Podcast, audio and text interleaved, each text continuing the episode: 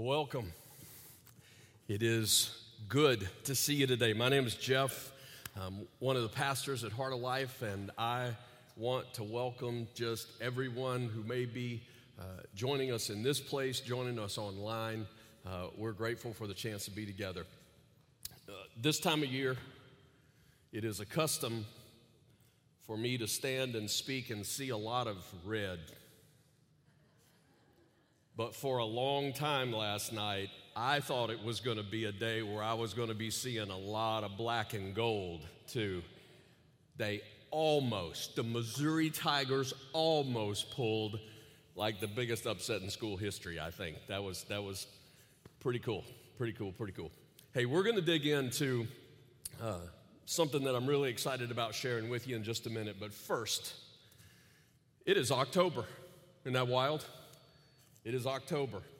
Uh, that means we got three months left in this year.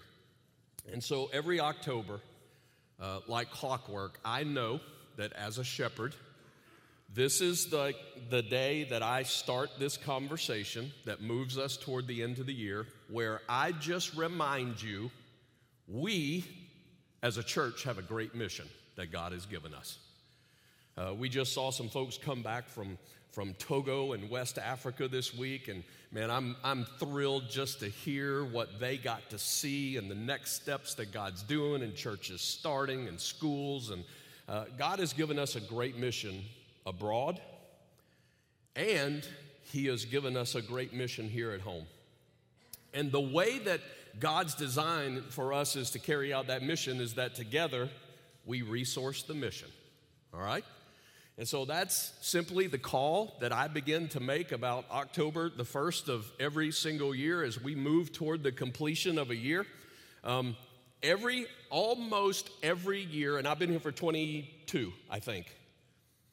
Almost every year at the beginning of October, we as a church have always spent more in the mission at this point in the year than we have taken in. Almost every year. So it's not a scary point for me. It's just kind of how it works. But we make up a lot of ground between now and the end. And so, just encouraging you to don't get off the mission, right? Um, if you are exploring who Jesus is, if you are a guest at Heart of Life and you're just checking out what's going here, don't you hear what I'm saying right now as some hard sell? It is not any kind of guilt message that I will share today nor any other day. What I want you to hear is simply an encouragement from a shepherd to a people that says, God has given us a mission that we get to see people's lives transformed. Let's finish strong again. Okay? That's it. That's it. Now, I'm going to start today by reminding you of a little story. There is a significant section of scripture that is recorded in the Bible that tells the story of David before he's king. God has declared he's going to be king, but David's not king yet. Saul is the king, but Saul is jealous of David, and so David is running from Saul and there's multiple chapters that, that tell us this story. Well, at one point, David is running, and he runs toward a different region where he encounters a king named Achish of Gath. And the servants of this king, Achish, begin to say to him, Hey, isn't this David, the king of the land? Like they already know and they say, Isn't this the guy that people are singing about and they, they dance when they sing this little song that says, Saul, who was the king, remember, he, he has slain his thousands, but David has slain his ten thousands. It doesn't really seem like a song you would dance to, but apparently they did a lot. I want you to hear David's response. I want you to see David's response that is recorded in Scripture. 1 Samuel chapter 21. It goes like this David took these words to heart and was very much What's the word? Afraid. He's afraid of Achish, king of Gath. Now, why at that news would David be afraid? Because David now fears that Achish thinks he's a threat.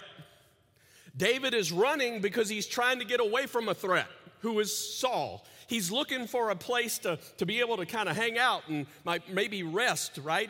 And, and suddenly, now though, this king of Gath hears that David is who he is, and he's like, uh oh, he's gonna think I'm a threat and he's gonna take me out too. He's afraid.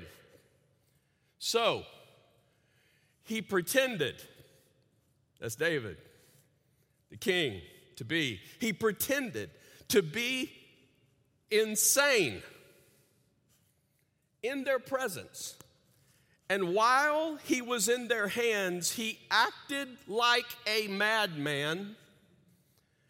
I just want to see, show you one of the things he did making marks on the doors of the gate. So, some sort of scratching, right? When we tend to read this, we, we kind of think graffiti or something, but it's like, what's he going to grab? A Sharpie? right? He, he doesn't exactly have Sharpies in the drawer. So it's some kind of scratching or marking on the doors of the gate and letting saliva run down his beard. That's attractive, isn't it? It's funny when you read the king's response, Achish's response. It, it, it, goes like this Why do you bring me this madman? when I already have a bunch of these around me. That's literally what he says. Like, I got crazy people everywhere around me. Why are you bringing me another one? Here's the picture I want you to see. When David, this is the David that slays Goliath. Remember Goliath, who, by the way, was a champion from where? Gath. But God has demonstrated already the power that he could operate with in David's life. He's declared that David's going to be the king, but all of a sudden, David perceives a threat. And when he perceives a threat, he begins to react in fear. And when he reacts in fear, he suddenly reduces himself to look like the rest of crazy. So, how do you respond? when life threatens. That's what we're going to talk about today. How do you respond when maybe the threat of loss is suddenly in play? Maybe a loss of your health, a loss of your job, let's say, therefore financial. Uh, maybe a loss of relationship. What do you do when life threatens? What do you do? Maybe it's a, a threat of mistreatment, mistreatment from an enemy, or even worse, right? Someone that you thought you could trust. Have you ever found yourself responding like David did? That suddenly the threat results in a fear that leads to action that looking back, you go, man, that was foolish. Like scratching on the door. The Apostle Paul today in the book of Philippians is about to give us another option. But the funny thing to me is, as soon as I begin to read this other option, I, am warning you, you're going to go, you, you might go, that seems crazy. Like the, the, the, what he's about to give us might sound crazy at possible, but at, at first, but, but what if it's possible? What if it's possible? Philippians chapter 4, we have arrived at verse 4, and here is what Paul tells us Rejoice. Rejoice. And just so you know, the understood you that's here, it's plural. it, it is not a singular you. We're, we're not dealing with the, the companion that Paul just addressed that we he asked right him to take care of the two ladies who were who were right having the, the, the fight or disagreement, if you will. No, it goes plural again, and he's like, hey, everybody, I, I, want you to rejoice. Rejoice in your circumstances. No. Rejoice in the Lord. And we're going to talk about that. Always. Always. And the language here is, and I will keep on saying to you, rejoice. It is the only word that's repeated in this sentence, which does not mean the rest of the words are not important. It just means this is the big point. Rejoice. He's saying, That's what I call you to. Now, here's what makes this weird. If you just read that by itself, you're like, okay, he's telling them to rejoice. But if you know the story that we have been unpacking for nine months now, you know that there's some stuff going on in the lives of these people like, maybe it's not rejoicing territory. Like, Paul just dealt with a girl fight. There's a girl fight within the church. That's not exactly the stuff that makes a shepherd go home and go, yeah, rejoice. We know from chapter one, there's also opposition and conflict from the outside. There were enemies that Paul was dealing with. That there were, there, there were people who wanted to harm those who were following Jesus. We know there is imprisonment. Paul's in prison. And we know that there's persecution. He has just dealt with the lowly body. He, he's talking about no matter what happens to you, even if they were to take your life, even if they were to persecute you, all of that is the context from which Paul declares, rejoice. How? Rejoice. Go back to the verse. Rejoice in the Lord. In the Lord. That means in relationship with Him not in my circumstances, but in this relationship that I have with God, this absolutely unthinkable truth that now there is peace between me and the God of all of creation. He has forgiven me. He has embraced me as his son. We, we are, I am his family. I, I am in relationship with him. I, I can rest in his presence. I can rely on his power. And that makes it possible that even in crazy circumstances, even in painful circumstances, even in threatening circumstances, I can rejoice. Now, Paul, this is not the first time he's talked about joy in this letter. I'm going to show you one other place, chapter 1, verse 25. Here, here's what Paul said Convinced of this, I know that I will remain, he's saying, with them and I will continue with all of you for your progress and, look at this phrase, joy in the faith. I want you to, I want you to write, if you're going to write something down today, this is worth writing down. Joy is what faith does.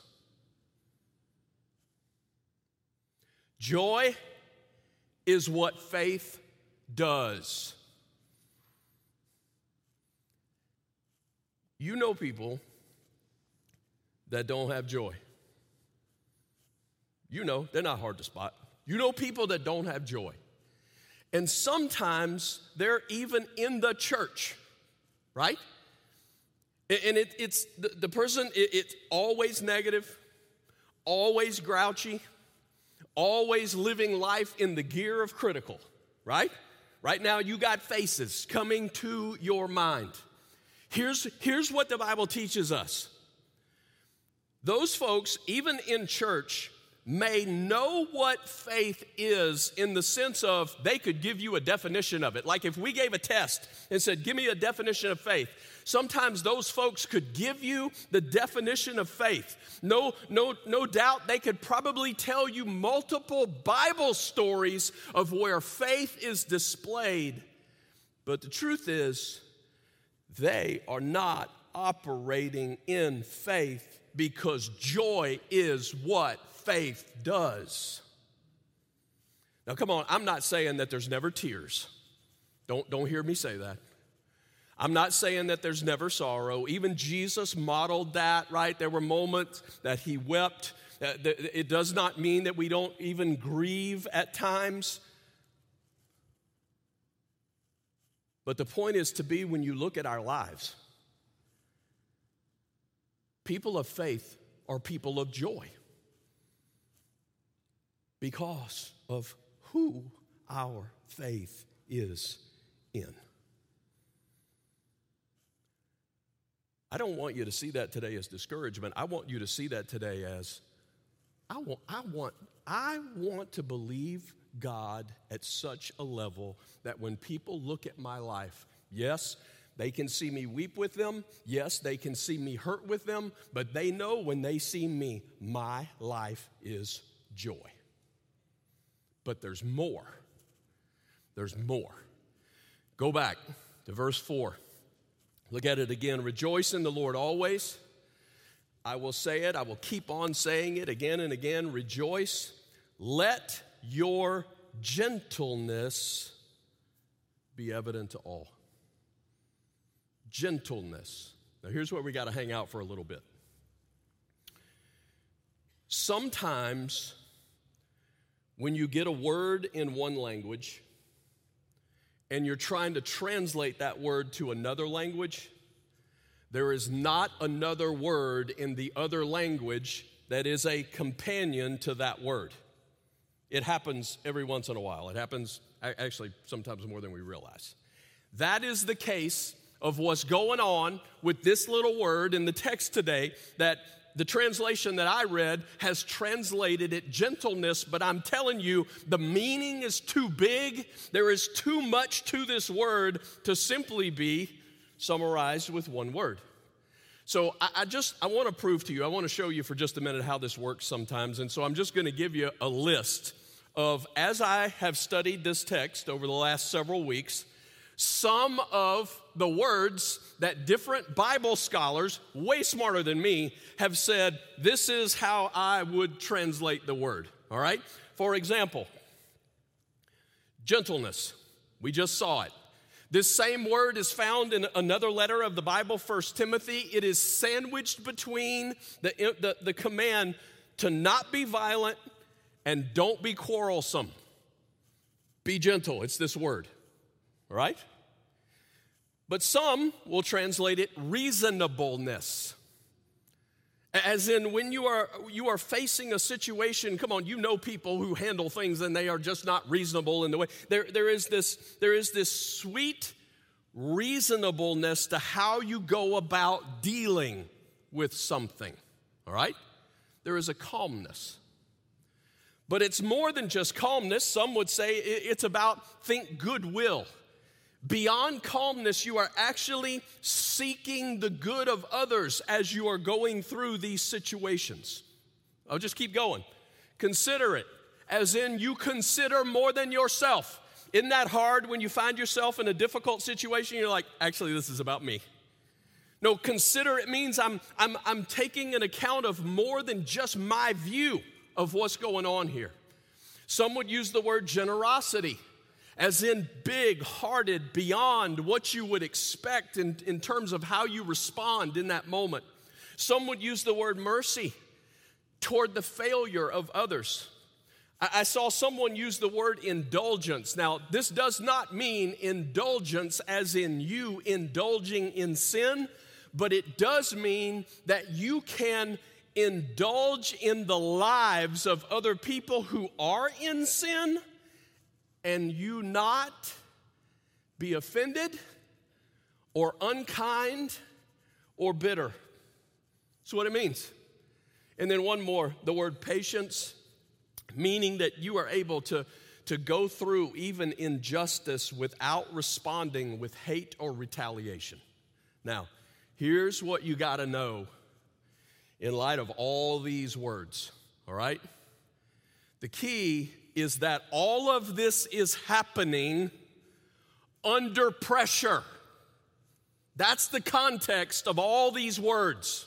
You're being gent, there's a gentleness under pressure. There is a reasonableness under pressure. There is a goodwill under pressure. It's happening under pressure. So, this is the image I wanted to give you today. Every, no, fairly often. I started to say every so often, that's a lie. Fairly often. I like to take some seasoning that I'm fond of and I mix it with some good ground meat and let it sit there for a little bit and then I form it into a ball, right? And hopefully more than one because there's more than one person who's eating, so at least six. Where I come from, I hope I got at least six or somebody's fighting.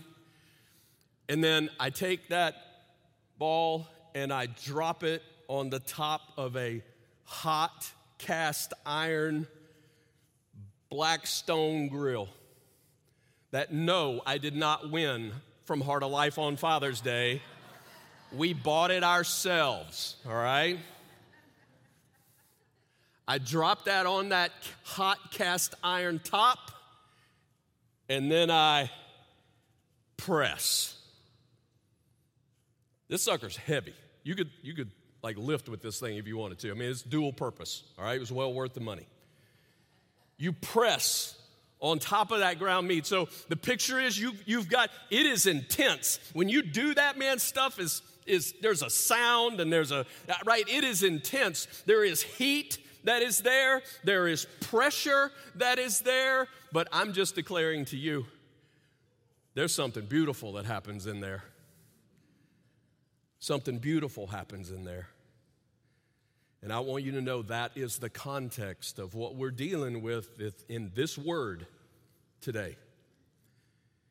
It is when the heat is on, and it is when the pressure is on that God can work something beautiful in you. And I am not smarter than any of the Bible scholars who, who gave us that list of words, but, but I'm going to try because they obviously couldn't decide. So here we go. I, I'm not going to do it with one word, I'm going to put two words together, and I'm going to call it gracious stability. Gracious stability. And the reason I picked that word is because graciousness is woven throughout every one of those words that we saw a, a, generosity, a consideration, a gentleness, goodwill. There is a grace that, that just permeates every single one of those words. But also, what we're dealing with here is just this solid, this calmness, this steady. The, the, the, te- the line that we've already read in this chapter is stand firm in the Lord. It is a gracious stability that you may offend me, you may mistreat me, you may misjudge me. Like you may accuse me of something that I did not do. Maybe to the point of ruining a reputation. Maybe you've done that and I didn't deserve it. Or maybe you've not given me something that I actually deserve, right? You, you, have experienced before that maybe you did the work, but, but you weren't rewarded for what, right? Whether it's giving you something you don't deserve or you should have been given something you do deserve, you are the recipient of injustice. And the way we respond is gracious stability. That's how our culture responds, right? Man, when I'm studying this the past two weeks, I'm going, I don't know that there is a greater encouragement and command for the church right now in the world in which we live that says, if we don't agree, you hate me, and so I hate you. I hate you first. Like, that's our world. If we don't agree, we hate. If we don't agree, we fight. And the scripture is confronting us today. Going, no, there is a gracious stability that looks different than anything you are seeing in the culture around you. That it is possible for inside the church for us to disagree on some things. We can disagree on strategy, we can disagree on some methods, right? We can disagree on some details. And we're supposed to be able to disagree with the world, Because we do, in terms of what God declares is right and wrong. We are supposed to be able to disagree with the world, but if we do it with a gracious stability, something very beautiful happens, something very powerful happens. Look at the verse again, verse 4 and 5. Rejoice in the Lord always. I say it again, rejoice. Let your gentleness be evident to all. Let it be evident to all. Like this is not just supposed to be something in the church, which I'm gonna, I'm gonna stop for just a second. And this is like, I can't tell you how many people over the last couple of weeks have slipped up beside me and said, Jeff, is there like some really bad conflict happening in Heart of Life? And I am grateful to say, no. Like, I don't know of pastors who are fighting it out, and I don't, I don't know if any deacons who are fighting it out, and I don't know of any teachers. Like, no. We're doing this because it's the next section in Philippians. You know what I mean? And I would rather teach it to avoid those kinds of things than have to stand up and deal with a fight that's already happening. So, no, it's not. But God is growing us thank goodness that even though that conflict does not exist, let's make sure it doesn't. Let's make sure it doesn't. That in the church, we are always operating with one another in this gracious stability, but also out there. Here's what we learned in chapter 2. I'm just going to read it to you real quick. Do everything without grumbling and arguing. Anybody miss that week? Do everything without grumbling or arguing, so that you may become blameless and pure, children of God without fault in a warped and crooked generation. Then you will shine among them like stars in the sky as you hold firmly to the word of life. You're like, but Jeff, I, when I read the Bible, I just don't know because, man, our generation is messed up. So was Paul's. Warped and crooked. And most of you haven't been to prison yet for following Jesus, yet. Most of you have not been persecuted yet for following Jesus. That, that was his story. But yeah, our, our world, it is, it is warped and it is, it, it, oh, it has been. It has been. There is a selfishness, there is an arguing, there is an, a, a fighting that goes on in our world. And when the church takes the same approach, we look just like the rest of the world. We look just as crazy, scratching at the door. All right? So how do we not do that then? I mean, what Jeff? What what would be behind this? What what gives us the right the power to have such gracious stability? It is a God who is bigger than any pressure, any threat, any injustice, and any loss. And what was true for David on that day that he stood before King Achish is also true for you and I today in whatever threat we stand before in this broken world. Because here is the anchor. Go back to verse 4 and 5. Let your gentleness be evident to all. The Lord is near. The Lord is near. Now, when we use the word near, we know that that can have different aspects to it in the sense of I can say this TV is near me, meaning space, right? The space is near. At the same time, I can say um, Monday morning is near right? It's a time factor. Sometimes it's space, sometimes it's time.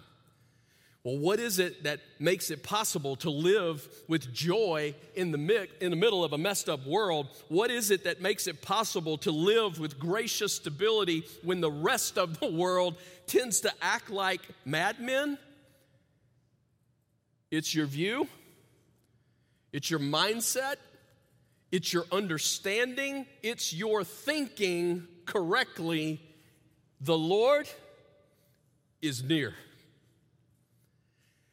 And so you're going to see this will make a little more sense as today's me just starting this ball rolling, but as we unpack this section of Scripture, we have chosen to call it rethink.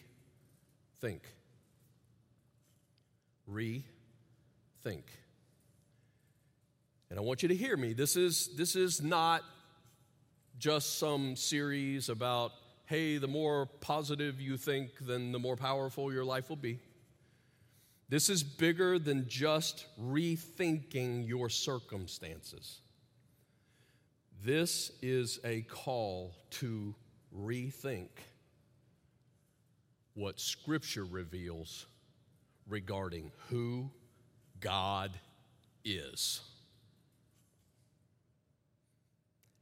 Not that you stop thinking that this world is broken, because this world is broken. This is not a rethink how you see the world. Come on, uh, the world's not really broken. No, it is. This is a rethink in terms, though, of seeing that broken world surrounded by this unbelievable truth the Lord is near, and your view of God will control your conduct. Who you know God to be reflects it, it, it, empowers how you act. That you are resting in a confident faith in Him based on who you know God to be. So I'm saying we're starting today saying, okay, if who is God? Who is God? If that is a critical question for me to answer in order to live with joy and in order to live with a gracious stability, where are you going to find out who is God?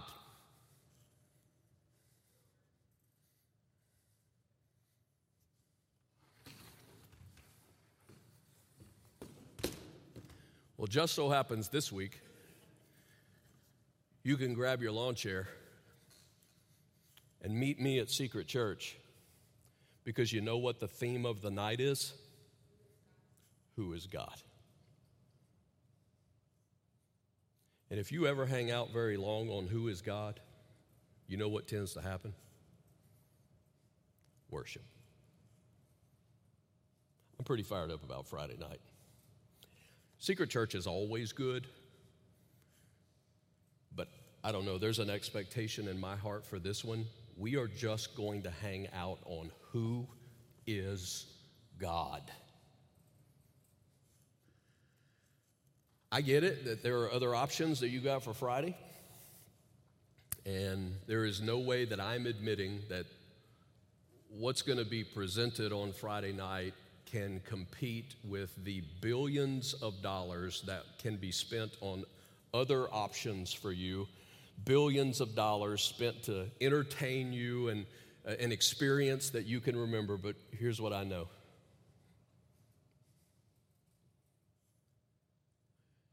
You start focusing on who God is, and God's people start worshiping Him for who He is. The result a billion dollars can't touch. I know there's no child care. So, like, some of you are going to have to work hard to get child care. But it may be the best thing you ever do for your kids. Because if moms and dads figure out who God is and that begins to shape how you love your children, you will transform your household. I'm just saying, if you want to know who he is, just so happens this Friday, I, aren't we brilliant for like planning this whole thing with perfect timing? Seriously that like nine months ago we were smart enough to know we would be on this verse of scripture on this Sunday and that it would just work out that Secret Church would be on, on like the seventh. Can I tell you we didn't? He did it. And if he did it, there might be something up. I invite you to join us. So let's just end with hey, today, the truth about this God is He is a God who is near. So, does that mean time? And I think yes would be the answer. When Paul says this, I, I think there's a part of him saying Jesus is near, as in the time for us to see him is near. Uh, we just finished chapter three and him reminding us that our home is not here. We are, we are citizens of heaven. That's, that's our homeland, right? Heaven is, is where we will belong forever and ever, and we are awaiting a Savior from there. So, like, he's coming soon. He's coming soon. We will see him. And, and you're like, you know, well, I know, but they, they've been saying he's coming soon for like 2,000 years, right? Even though a thousand years is like a day to him, right? But I, it's like, I know a lot of people that think the time is near, though. The end times are near. Kansas football is 5 and 0. I mean, things are weird. Things are weird, right? In all seriousness, when is it? I don't know. Like, I don't know. He gives us pictures of what we look for, and I'm, I, I don't know. But that time is near. And even if he doesn't like return in your lifetime, can I remind you that the time is near because your lifetime is short? Your lifetime is short. And man, every once in a while, as your shepherd,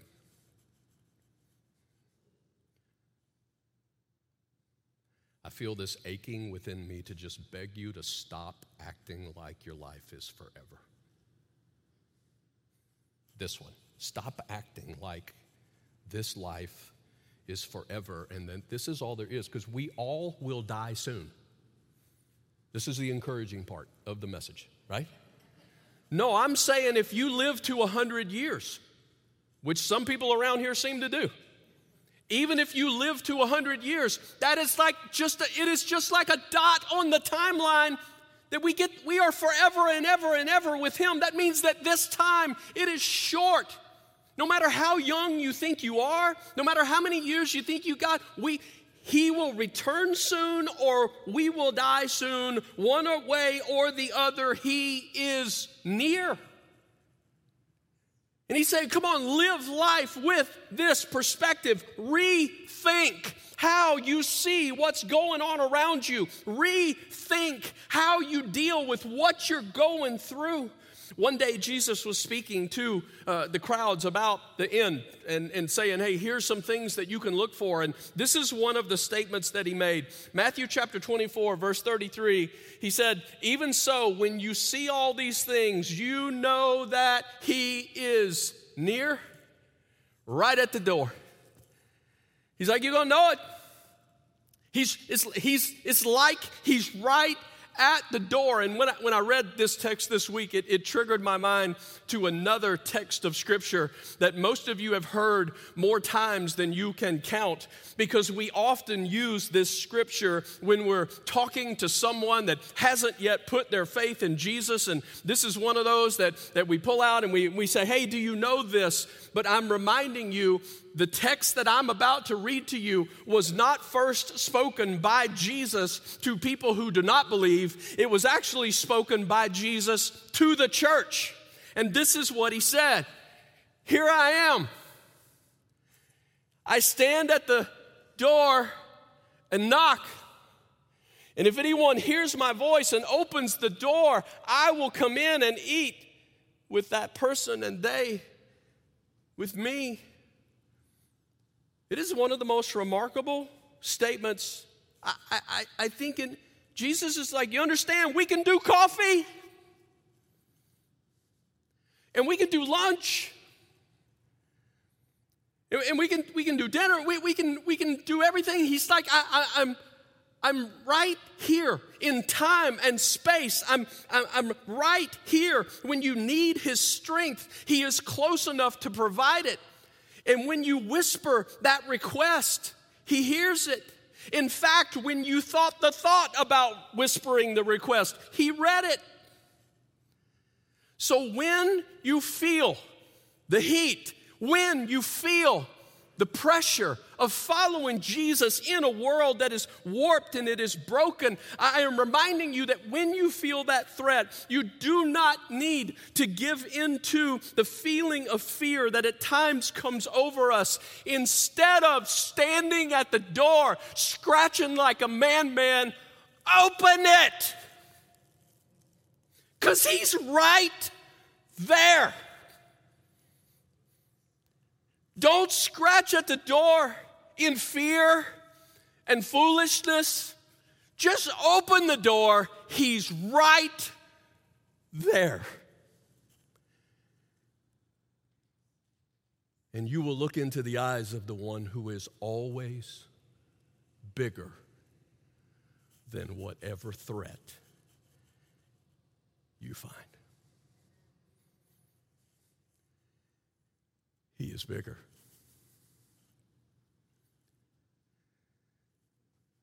David, at a moment, lost sight of that. And his act like the crazies kind of worked in the sense of they let him go.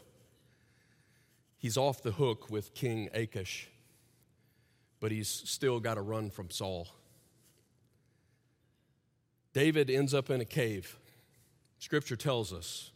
He, he ends up in a cave, and in that cave, he starts to think about and process what just happened. Do you think David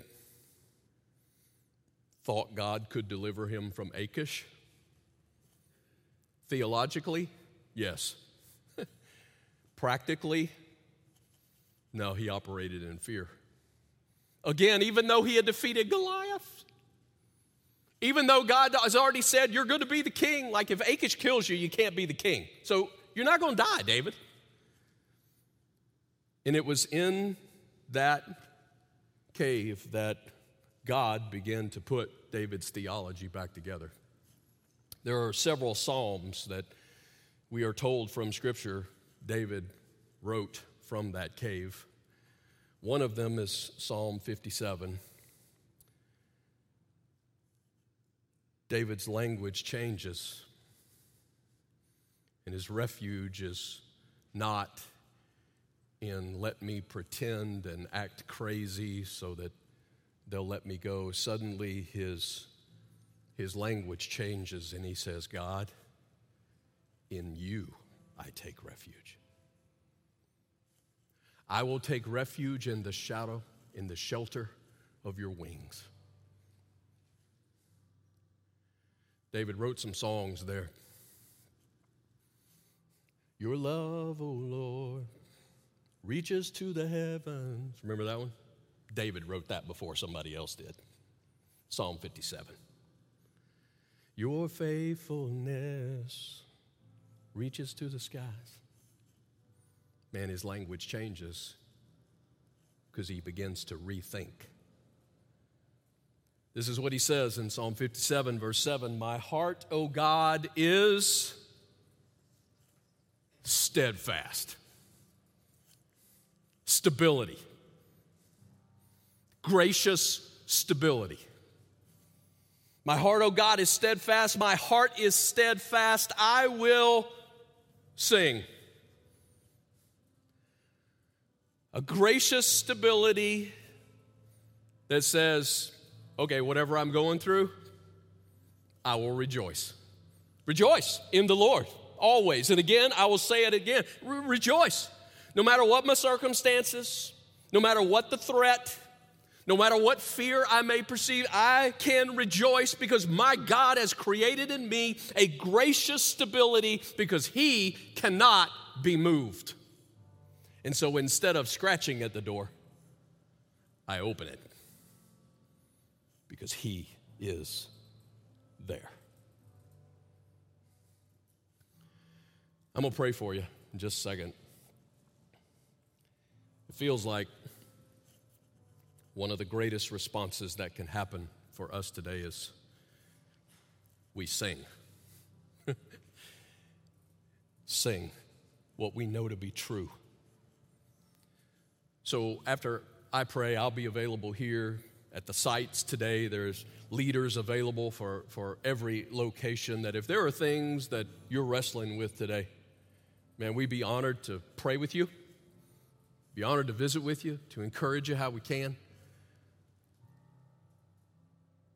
But at the same time today, I'm saying, I, I think, man, today is a day to sing what we know to be true.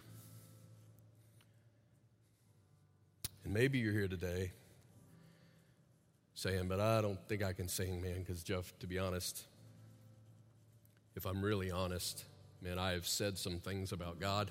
Um, I guess in a way I have mistreated God. At times I have judged him wrongly. Hey, can we just say it that there are times that we tend to shake our fist in his face? You know what he does? In a gracious stability, he reaches out in the cave and he shows you how he loves you still. I will pray. And we will sing. Dear God, maybe some of us find ourselves before a, a King Achish situation in our lives that it feels threatening we feel a fear. God, we stand at a critical moment that I am asking you to give us eyes to see the truth of who you are as our God.